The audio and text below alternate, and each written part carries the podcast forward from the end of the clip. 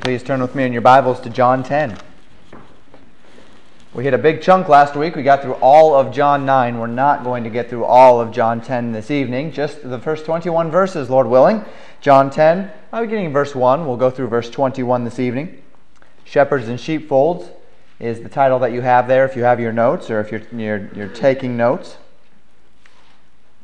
Jesus Christ, that picture of him as the shepherd of the sheep, is one of the most common portrayals of our Lord and Savior. Every week we come into this building, we sit, we listen, and one of the stained glass portrayals that is on this building, the one that is in fact in the front of the building, all patched up with duct tape right now, but the one that is in the front of the building is a portrayal of Jesus Christ carrying a lamb.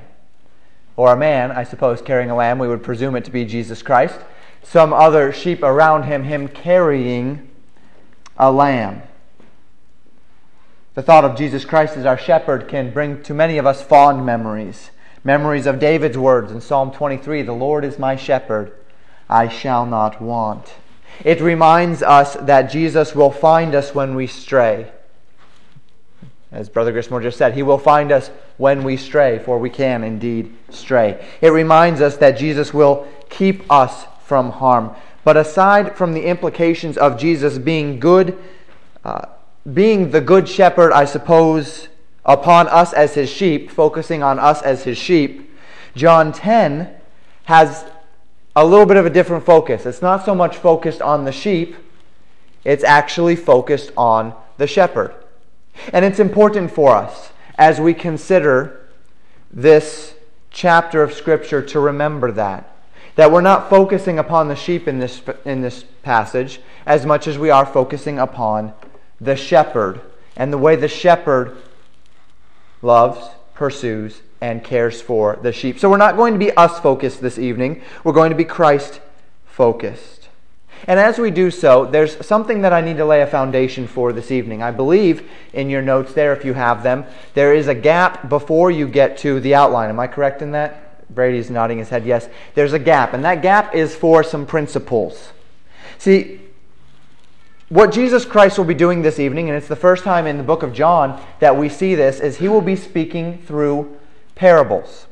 When Jesus Christ speaks through parables, this is a particular medium that we need to have an understanding of, both in context and purpose, if we are going to get the meaning proper.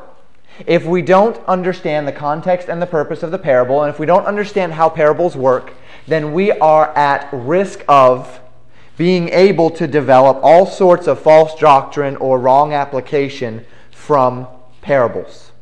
And so, as we begin, I'm going to teach you a little bit about parable, and I'm actually going to give you four principles as well of parables. And then after that, we'll jump into looking directly at John chapter 10. The term parable represents numerous types of figures of speech in the scripture. But all types of parables, if they are specifically parables, were intended to accomplish the same end. Parables focus upon one primary truth and were intended to convey a specific instruction. One primary truth with a specific instruction.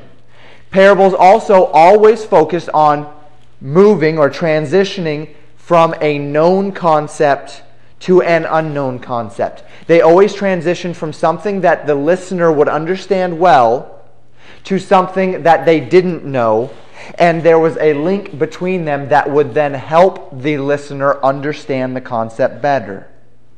Parables to a specific audience never begin in the realm of the unknown with relation to that audience. The audience always immediately can recognize the premise upon which that parable is built. Now, a parable is not an allegory. They, are, they should not be regarded as the same thing. As we think of allegories, allegories are not based upon reality. Allegories seek to tie concepts. Uh, they excuse me. They, they don't seek to tie concepts to objective reality. Rather, they are trying to employ imagination to link things together. Allegory focuses upon every element within a story, if you think of perhaps Pilgrim's Progress, Every element within an imaginary story is meant to link to another element in reality in order to help a person think through the concepts of reality through their imagination. Parables are not like that. Parables have one focus, one truth, and they take an objective reality to teach a known objective reality to teach an unknown objective reality. So, as we begin looking at parables this evening, I'd like to start with four principles of, par- of parables that will help us, not just in John 10, but anywhere where you see a parable. Very heavy in the book of Matthew, we know.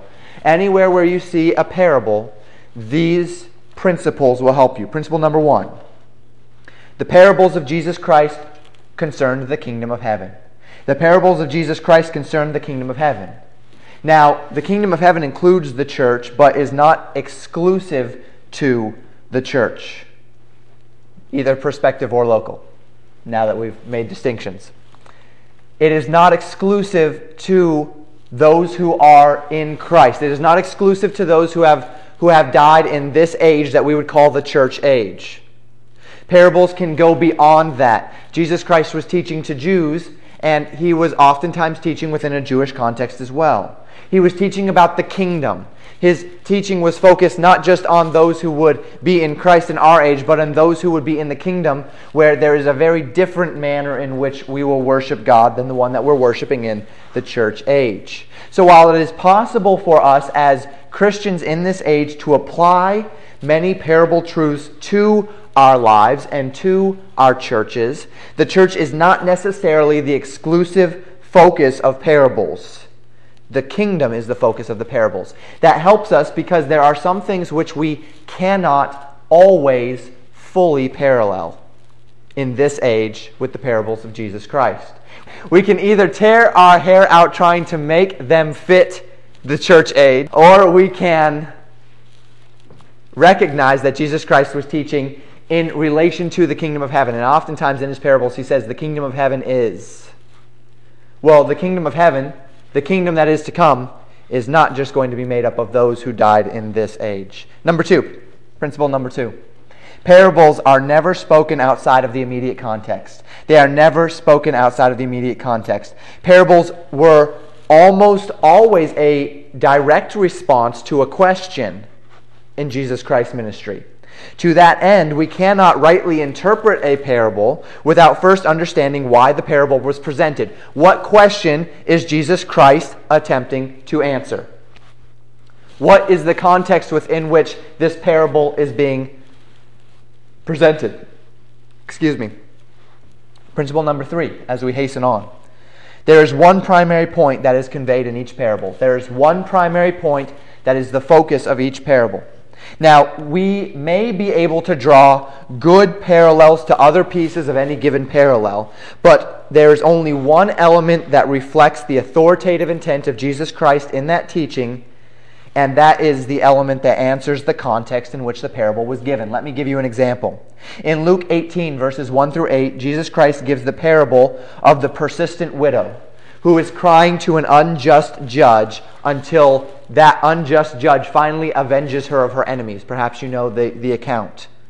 Now, in verse 1 of Luke 18, it says specifically that the purpose of the parable is to teach men that they ought always to pray. It says specifically, this parable Jesus gave in order to teach men that they ought always to pray. Now, when we know this, it's not always that clear. It's not always directly, this is what Jesus was teaching here. Many times we can't see that. We have to recognize from the context Jesus Christ's purpose. But when we, when we know this, when we recognize this, we will understand then, as we're looking through that parable, that Jesus Christ is not emphasizing the judge. He has no emphasis at all upon the unjust judge. Every bit of his emphasis in that parallel should be focused in that parable should be focused upon the persistent widow because Jesus Christ is teaching us that men ought always to pray. So maybe we can take the unjust judge and we can draw some concepts from it that would that we could you know put in various aspects of the Christian life. But as we're doing so, we must recognize that that was not Jesus Christ's point in giving the parable. He didn't give it to teach us something about the unjust judge. He gave us some, something to teach us about the widow. the persistent widow, and her persistence, particularly the request that she was making.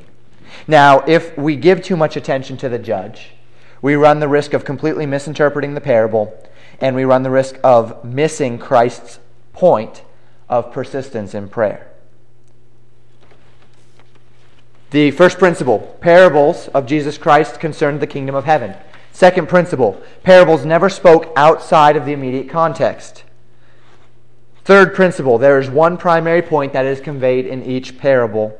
Fourth point since parables transfer from the known to the unknown, it is very important that we understand the known element of Christ's teaching before we can fully understand the unknown element. An example one cannot understand the parable of the sower of the seed unless one understands the cultural practice of sowing seeds, unless one understands the cultural practice of a man going out and throwing seeds to sow them into a field. If we don't understand what Jesus Christ was teaching in the known realm, we're never going to understand what he was trying to teach them about the unknown.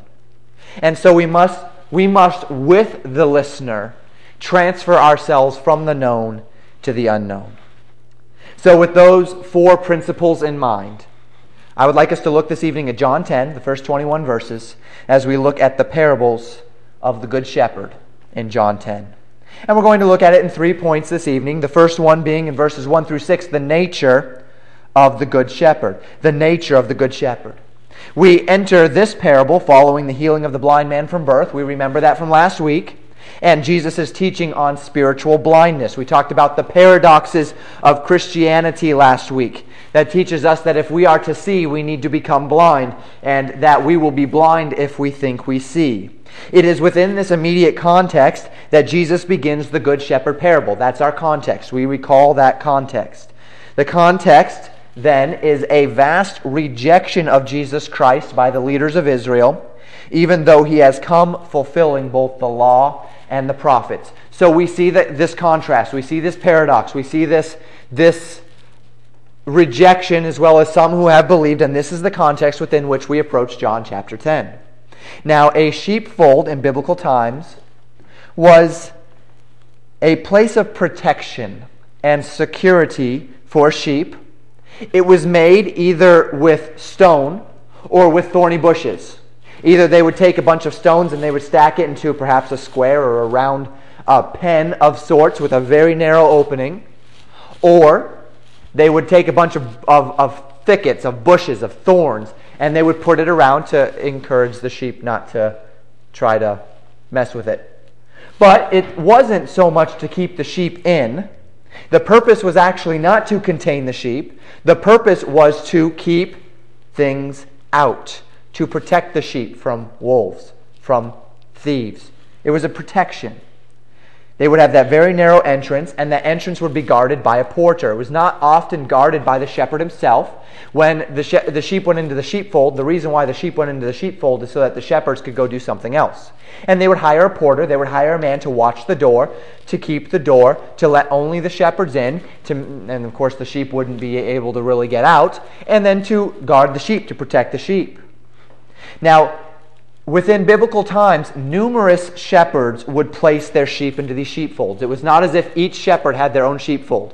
You'd have Bob on, on this hill and Frank on that hill, and uh, they would both take their sheep and they would bring them to the same sheepfold. And those sheep would, would mix. They'd bring their sheep in, and you'd have Bob sheep and Frank sheep, and those sheep are just all eaten within the sheepfold. There was really no distinguishing, they would just put them all in there. In this way, the sheep would be protected they could be the most economical possible because they wouldn't have to have a bunch of shepherds watching the sheep. And the shepherds could go do other things that they needed to do when they couldn't be watching the sheep. Now, with that in mind, understanding what a, sh- a sheepfold is, let's consider the parable. Look with me in verse 1.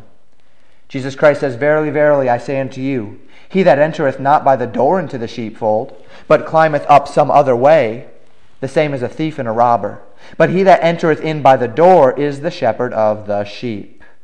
Do you remember in John 9, verse 4, we talked about it last week when Jesus said that he must work the works of God while it was yet day?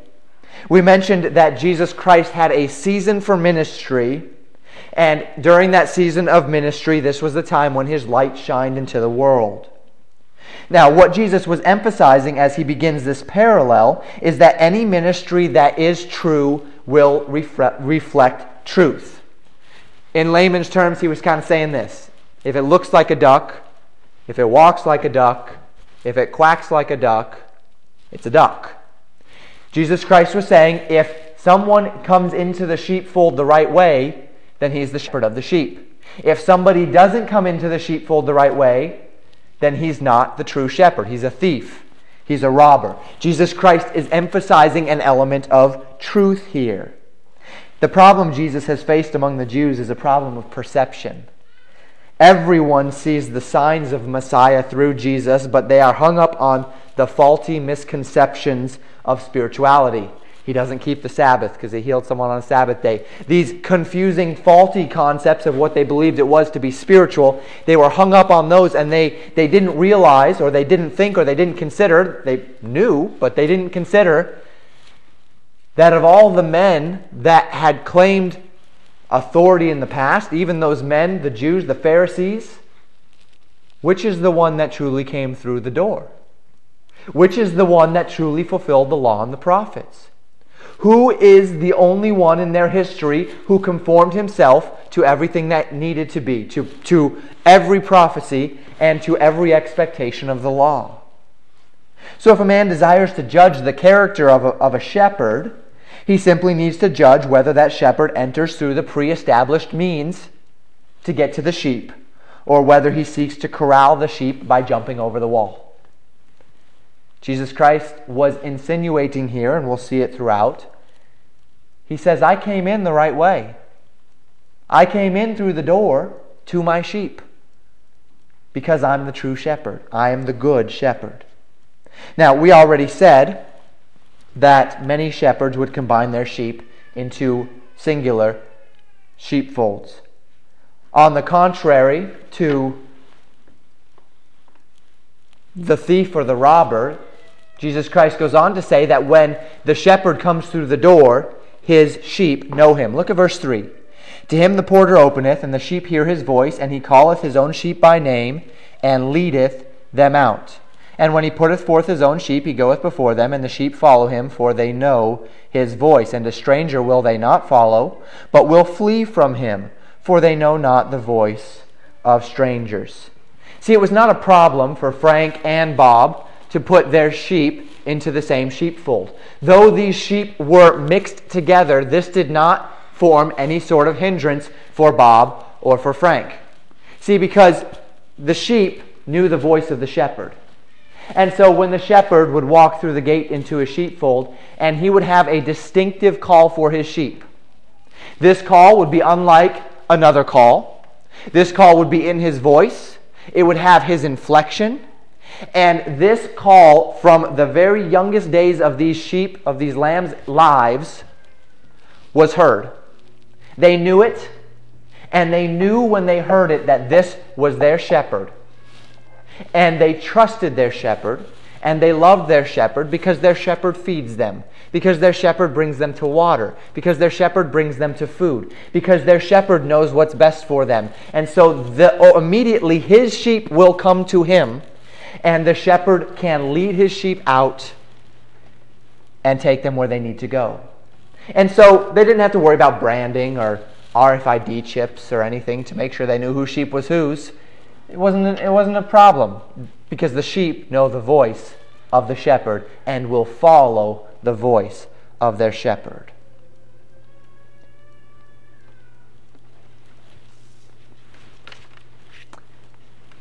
The emphasis of this parable, then, is upon the shepherd, not upon the sheep. We cannot draw from this parable ideas about the sheep. And we need to be careful not to draw ideas from this parable about the sheep.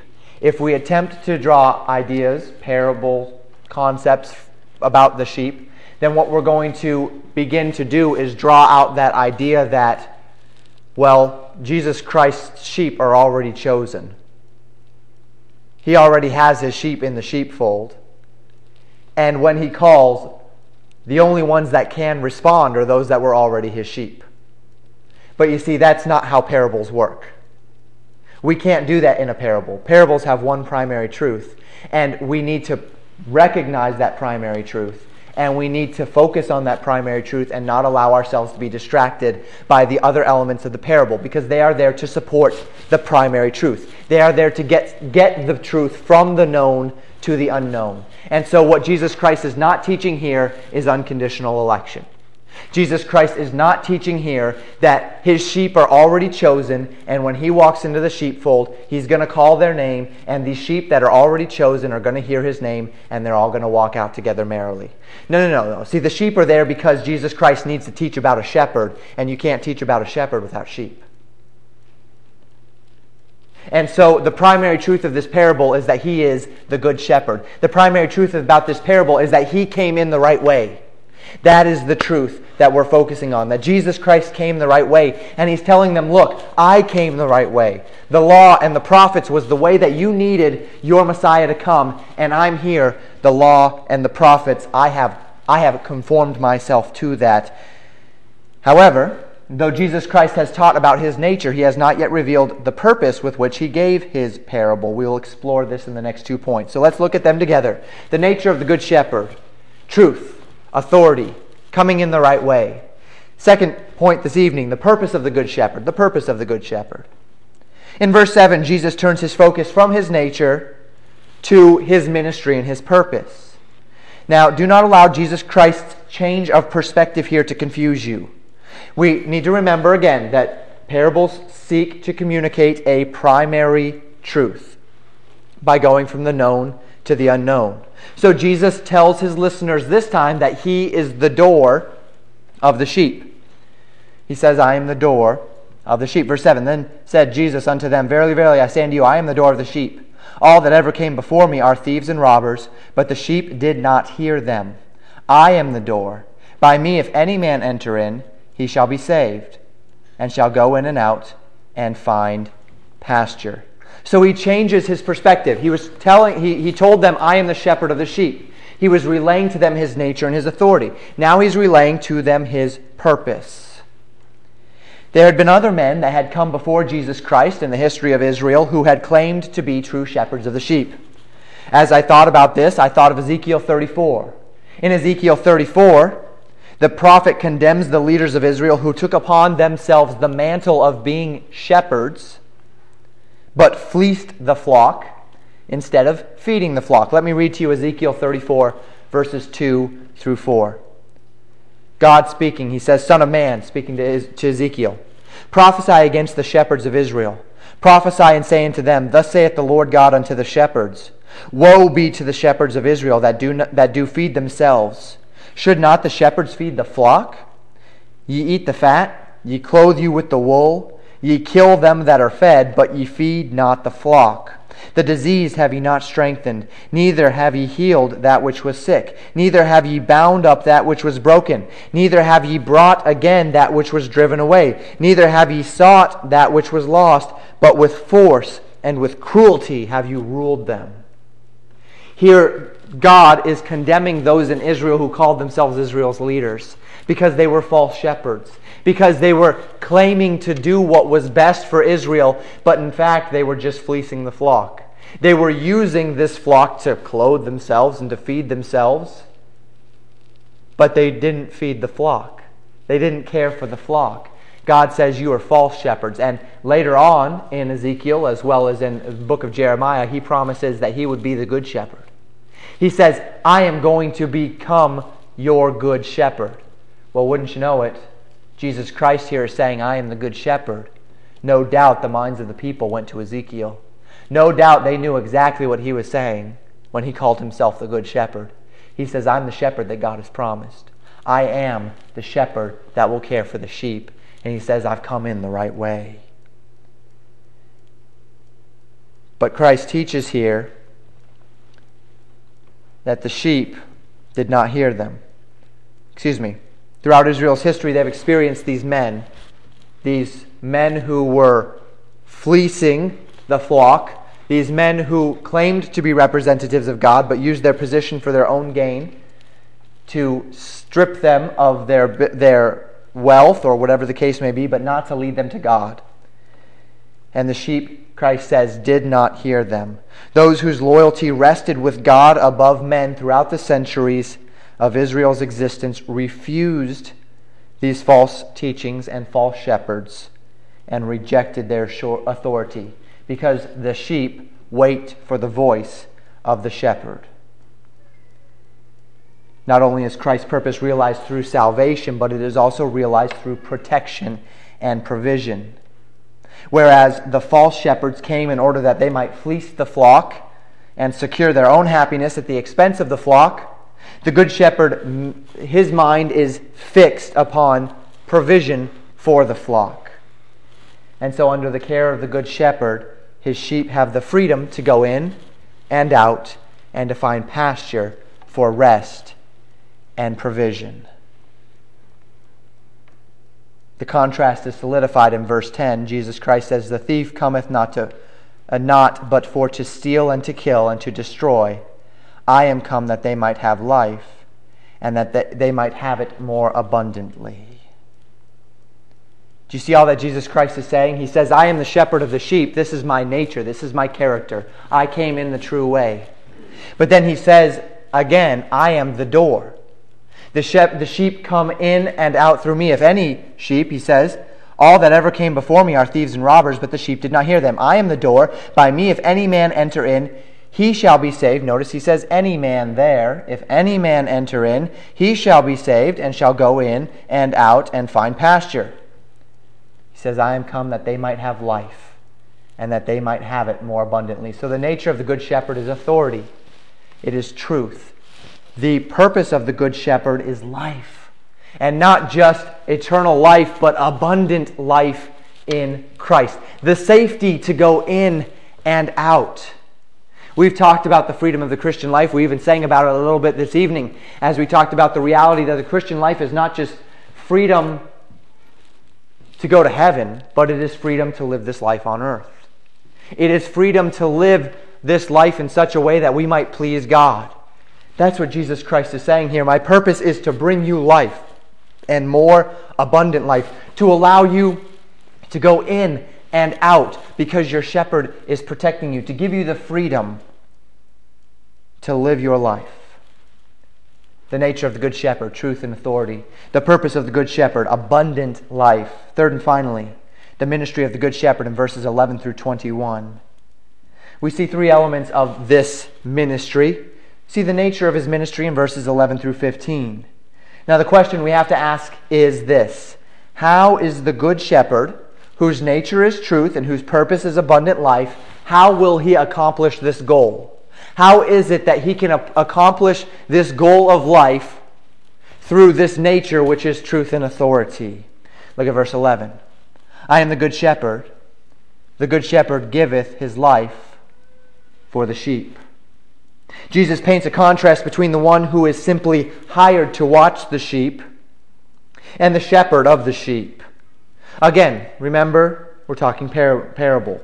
We do not need to know who these hirelings are specifically. We do not need to try to qualify or to quantify them. The teaching is not about the hireling, the teaching is about the shepherd of the sheep. So look at verse 12 and 13. He that is an hireling and not the shepherd, whose own the sheep are not, seeth the wolf coming, and leaveth the sheep and fleeth. And the wolf catcheth them, and scattereth the sheep. The hireling fleeth because he is an hireling, and careth not for the sheep. I am the good shepherd, and know my sheep, and am known of mine. When a man is hired to do a job, he enters that job with the expectation of being paid for his job. A man looks for a job that will pay him in exchange for his labor so that he can live and so that he can perhaps support a family. And even if that man does the job to the very best of his abilities, it still stands to reckon that it is only a job and that there are many other things in his life that are far more important to him than that job. There are far more important things in the lives of the men of this church than simply the job that they have. They have families, they have spiritual lives, they have things to them that are of a higher priority at the end of the day than the money that they are exchanging for their time and for their labor. When I was a roofer, I exchanged time and labor for money. I put in a full day's work and I got a full day's wage. However, we at the roofing company, as it were, were just hirelings. We exchanged our time and our labor for our money. Now, this meant that there were certain things that me as a hireling were not I, was not willing to do. Every once in a while, I would have the, the boss come up to me and say, Hey, do you want to do a job for me on this roof? And he'd describe the roof to me, and as he would describe it, he'd say, We've got a, a roof that is such number of degrees, very steep perhaps. The pay is normal. Are you interested? And I would think about how steep that roof is, and I would think about how much I would be getting paid to step up on that steep, slick roof. And I would say, you know what? I'm not interested in trying to exchange my time and my labor for perhaps my life today. I'm going to pass on that one. That one's a bit too steep for me to feel comfortable. See, because if that roof is so steep, you know, you can clip yourself in and all of those sorts of things. But there, are, there were just certain limits to the degree to which I was willing to exchange my time and my labor for money. I never got to a point where I needed money so much that I was willing to severely risk my life up on that roof. If it was too steep, hire someone else to do it. I've got plans that don't include dying. So let's just let's just move on to another roof. Call me when the next one comes around. This is what Jesus is saying here. You know, a hireling is not invested into the life of the sheep. So he is not willing to give his life for the sheep.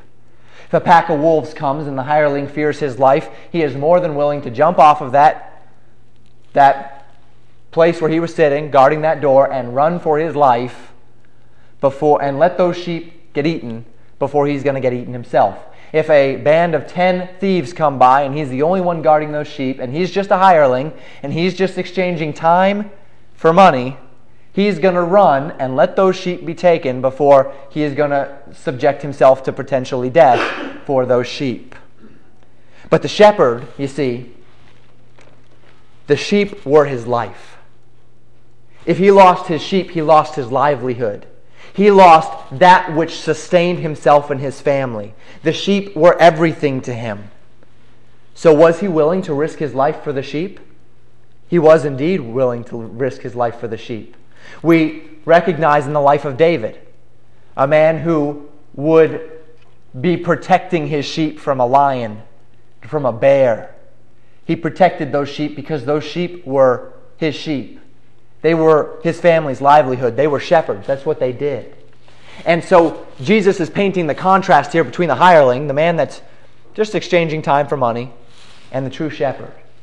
Jesus Christ says, All that came before were hirelings. I'm the true shepherd. I give my life for the sheep.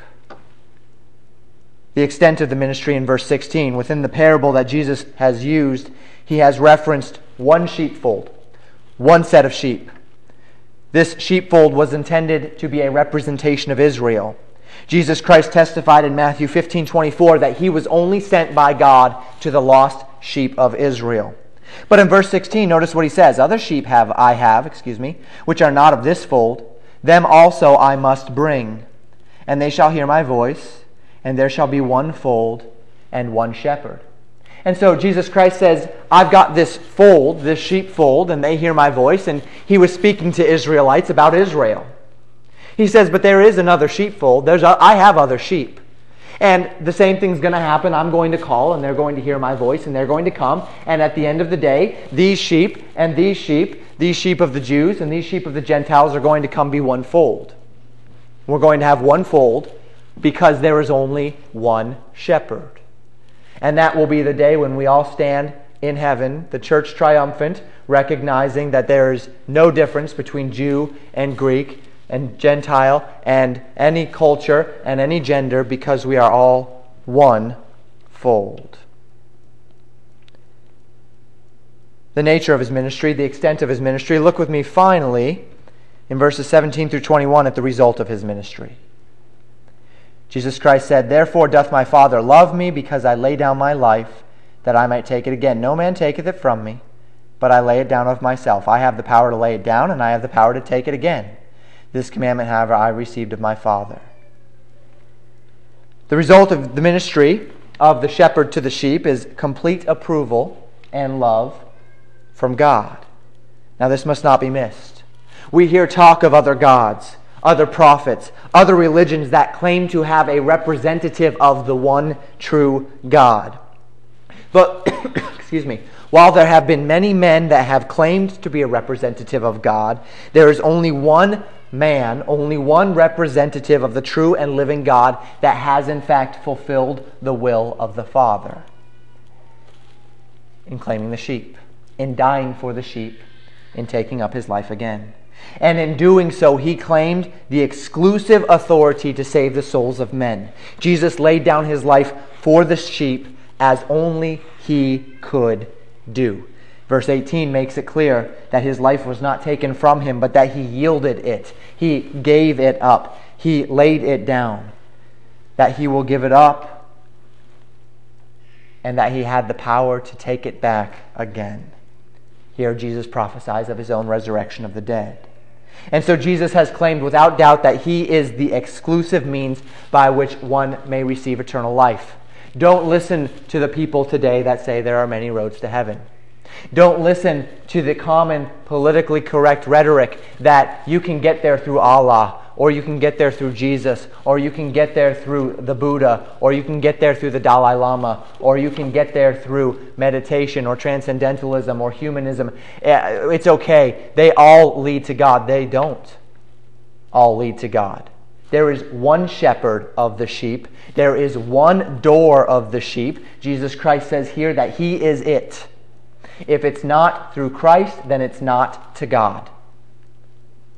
If it's not through Christ, then it's not to God.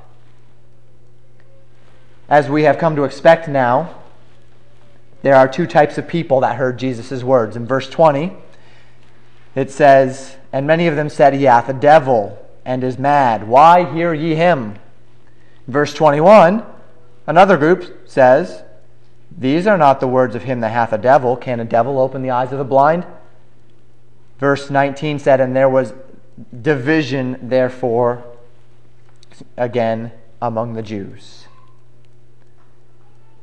The gospel is divisive. We've seen it from John chapter 1 to John chapter 10. The gospel is divisive. Men believe, men don't believe. We see both. And it doesn't change what they heard about Jesus Christ or what they saw in Jesus Christ. Men chose to believe or they chose to disbelieve. Now, Jesus Christ's ministry as the Good Shepherd holds great implications for us. As we close, let me ask us a few questions. Knowing that Jesus Christ is the Good Shepherd, the question is this Are you one of his sheep? Have you ever responded to the call of the Good Shepherd? Jesus Christ said, that any man that hears his voice shall be saved, and shall go in, and shall go out, and shall be given that life, and a life more abundantly. Have you responded to the call? Are you a shepherd? Of, are you a sheep of the shepherd? Second question for us this evening those of us who have accepted Jesus Christ, which is the majority of us in this room. Are you careful to distinguish between the Good Shepherd and a thief or a hireling? Does what you believe have strong roots in the reflection of the Word of God, or is your foundation upon the teaching of a man or a philosophy? Do you see Jesus Christ as the only true way, or are you beginning to get this idea that, you know, there are a lot of other ideas, a lot of philosophies out there, and maybe, just maybe, uh, what happens if they don't hear of Jesus Christ? Does that mean Jesus Christ said, I am the way, the truth, and the life? People might ask you, How do you know that it's just Jesus? How do you know that it's the one way? Can you tell them? It's because Jesus Christ is the only one that fulfilled the will of God. Because Jesus Christ is the only one that is the shepherd of the sheep. Because he's the only one that entered through the law and the prophets because he's the only one that fulfilled the expectations of the Old Testament. Jesus Christ is the only one because he's the only one that laid down his life for the sheep. Jesus Christ is the only one because he's the only one that's had the authority and the power to take up his life again. Jesus Christ is the only one because he's the only one that has received verbal as well as divine stamp of approval by God through his life and through his ministry. You see it in no other prophet. You see it in no other claimed man of God. You see it in no other religious leader. In Jesus Christ alone do we have all of the elements of the one who can take a sinful man and reconcile him with a holy God.